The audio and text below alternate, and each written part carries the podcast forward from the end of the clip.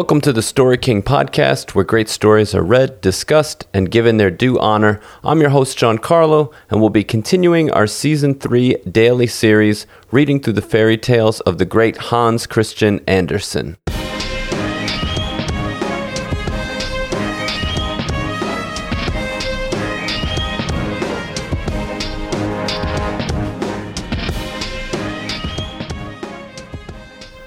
So, the fairy tale we're reading today is called The Elfin Hill, or in some versions, The Hill of the Elves. Here it is. A few large lizards were running nimbly about in the clefts of an old tree. They could understand one another very well, for they spoke the lizard language. What a buzzing and rumbling there is in the Elfin Hill, said one of the lizards. I have not been able to close my eyes for two nights on account of the noise. I might just as well have had the toothache, for that always keeps me awake. There is something going on within there, said the other lizard. They propped up the top of the hill with four red posts till cock crow this morning, so that it is thoroughly aired, and the elfin girls have learnt new dances. There is something. I spoke about it to an earthworm of my acquaintance, said the third lizard. The earthworm had just come from the Elfin Hill, where he has been groping about in the earth day and night. He has heard a great deal, although he cannot see, poor miserable creature, yet he understands very well how to wriggle and lurk about. They expect friends in the Elfin Hill, grand company too, but who they are, the earthworm would not say, or perhaps he really did not know. All the will o' the wisps are ordered to be there to hold a torch dance, as it is called. The silver and gold, which is plentiful in the hill, will be polished and placed out in the moonlight.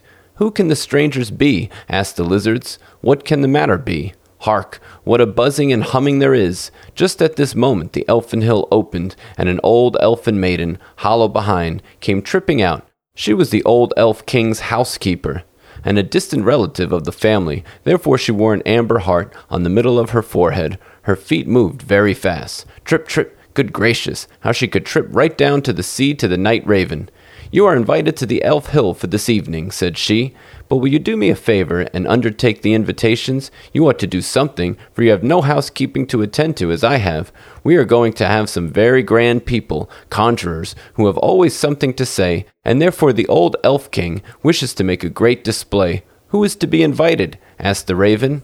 All the world may come to the great ball, even human beings, if they can only talk in their sleep or do something after our fashion. But for the feast, the company must be carefully selected. We can only admit persons of high rank. I have had a dispute myself with the Elf King, as he thought we could not admit ghosts. The merman and his daughter must be invited first, although it may not be agreeable to them to remain so long on dry land, but they shall have a wet stone to sit on, or perhaps something better, so I think they will not refuse this time. We must have all the old demons of the first class, with tails and the hobgoblins and imps, and then I think we ought to not leave out the death horse, or the grave pig, or even the church dwarf, although they do belong to the clergy, and are not reckoned among our people, but that is merely their office. They are nearly related to us, and visit us very frequently. Croak, said the night raven, as he flew away with the invitations. The elfin maidens were already dancing on the elf hill, and they danced in shawls woven from moonshine and mist, which looked very pretty to those who like such things. The large hall within the Elf Hill was splendidly decorated. The floor had been washed with moonshine, and the walls had been rubbed with magic ointment, so that they glowed like tulip leaves in the light. In the kitchen were frogs roasting on the spit, and dishes preparing of snail skins with children's fingers in them, salad of mushroom seed, hemlock, noses, and marrow of mice, beer from the Marsh Women's Brewery, and sparkling salt Petri wine from the grave cellars. These were all substantial food. Rusty nails and church window glass formed the dessert. The old elf king had his gold crown polished up with powdered slate pencil. It was like that used by the first form, and very difficult for an elf king to obtain. In the bedrooms, curtains were hung up and fastened with the slime of snails. There was indeed a buzzing and humming everywhere. Now we must fumigate the place with burnt horsehair and pig's bristles, and then I think I shall have done my part, said the elf man's servant. Father dear, said the youngest daughter, may I now hear who our high-born visitors are? Well, I suppose I must tell you now, he replied.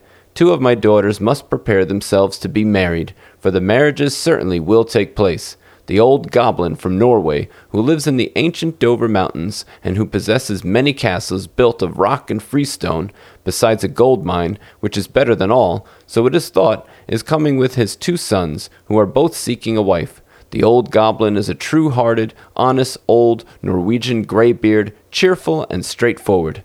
I knew him formerly, when we used to drink together to our good fellowship. He came here once to fetch his wife. She is dead now. She was the daughter of the king of the chalk hills at Moen. They say he took his wife from chalk. I shall be delighted to see him again. It is said that the boys are ill bred, forward lads, but perhaps that is not quite correct, and they will become better as they grow older. Let me see that you know how to teach good manners. And when are they coming? asked the daughter. That depends upon wind and weather, said the elf king. They travel economically.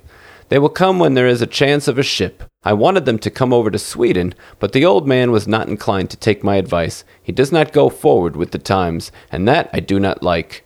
Two will o' the wisps came, jumping in, one quicker than the other, so of course one arrived first. They are coming, they are coming, he cried. Give me my crown, said the elf king, and let me stand in the moonshine. The daughters drew on their shawls and bowed down to the ground. There stood the old goblin from the Dovre Mountains, with his crown of hardened ice and polished fir cones.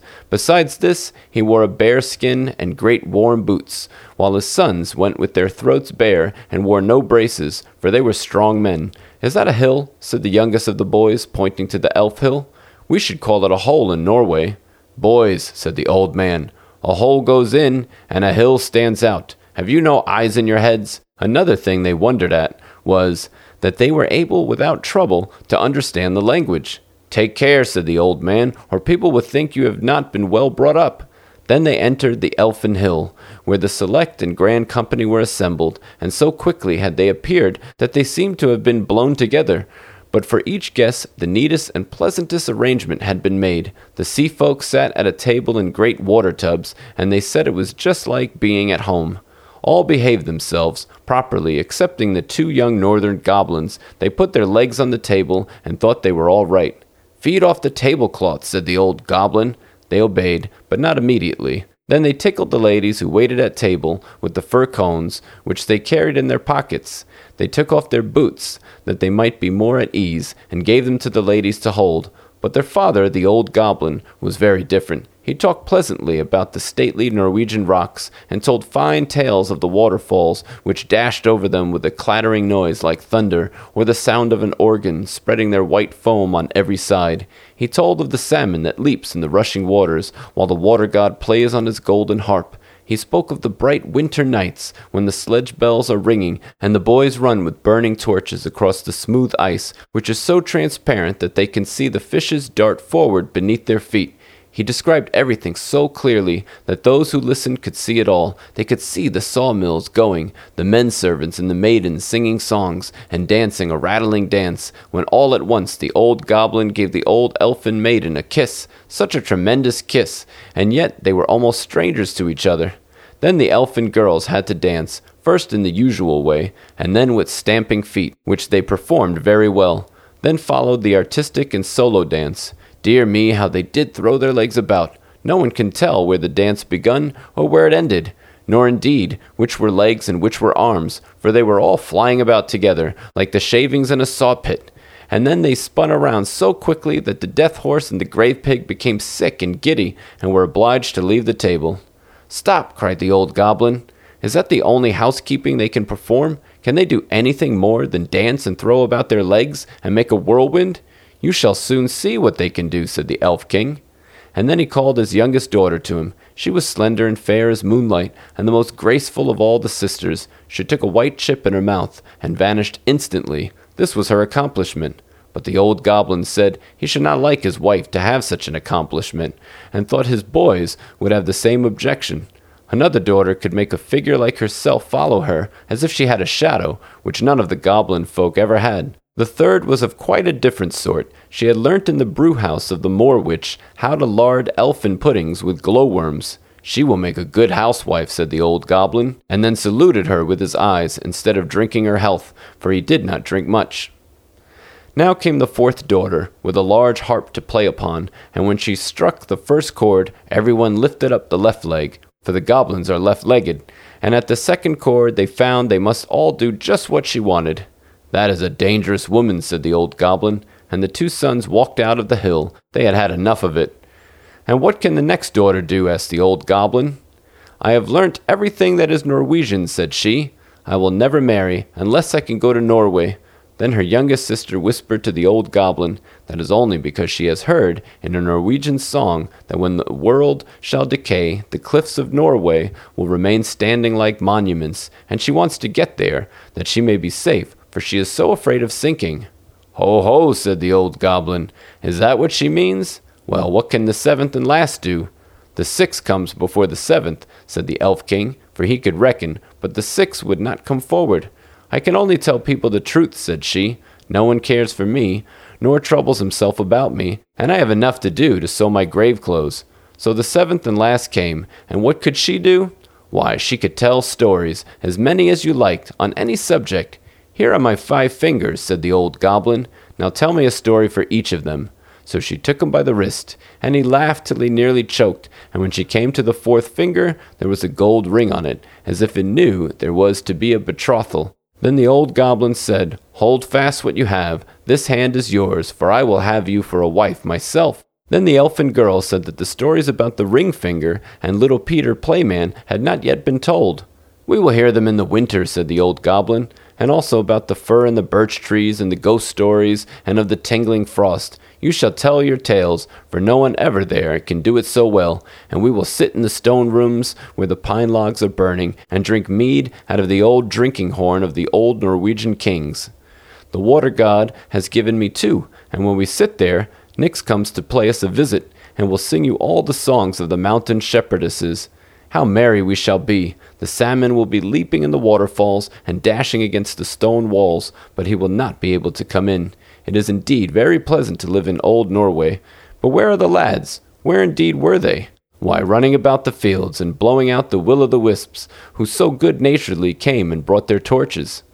What tricks have you been playing? said the old goblin. I have taken a mother for you, and now you can take one of your aunts. But the youngsters said they would rather make a speech and drink to their good fellowship. They had no wish to marry. Then they made speeches and drank toasts and tipped their glasses to show that they were empty. Then they took off their coats and lay down on the table to sleep, for they made themselves quite at home. But the old goblin danced about the room with his young bride, and exchanged boots with her, which is more fashionable than exchanging rings. The cock is crowing, said the old elfin maiden, who acted as housekeeper. Now we must close the shutters, that the sun may not scorch us. Then the hill closed up, but the lizards continued to run up and down the riven tree, and one said to the other, Oh, how much I was pleased with the old goblin. The boys pleased me better, said the earthworm, but then the poor miserable creature could not see. So that was the Elfin Hill, and I'm sure most of you listeners out there are familiar with the idea of elves. Maybe you're already a fantasy fan and like Lord of the Rings or Chronicles of Narnia. Goblin is a term I don't really hear too much anymore, but they're sort of like trolls. They could be big or small, monstrous forest creatures. Think of the movie Trolls, or even Shrek as a reference. And for today's writing prompt, I want you to think about the relationship an elf might have with a goblin or troll. Would they be friends or enemies? Describe a conflict they might get into. How would these mythical creatures resolve this conflict and come to peaceful terms again? So happy writing! Parents, remember, this is just a fun creative writing exercise. No need to check grammar and so forth.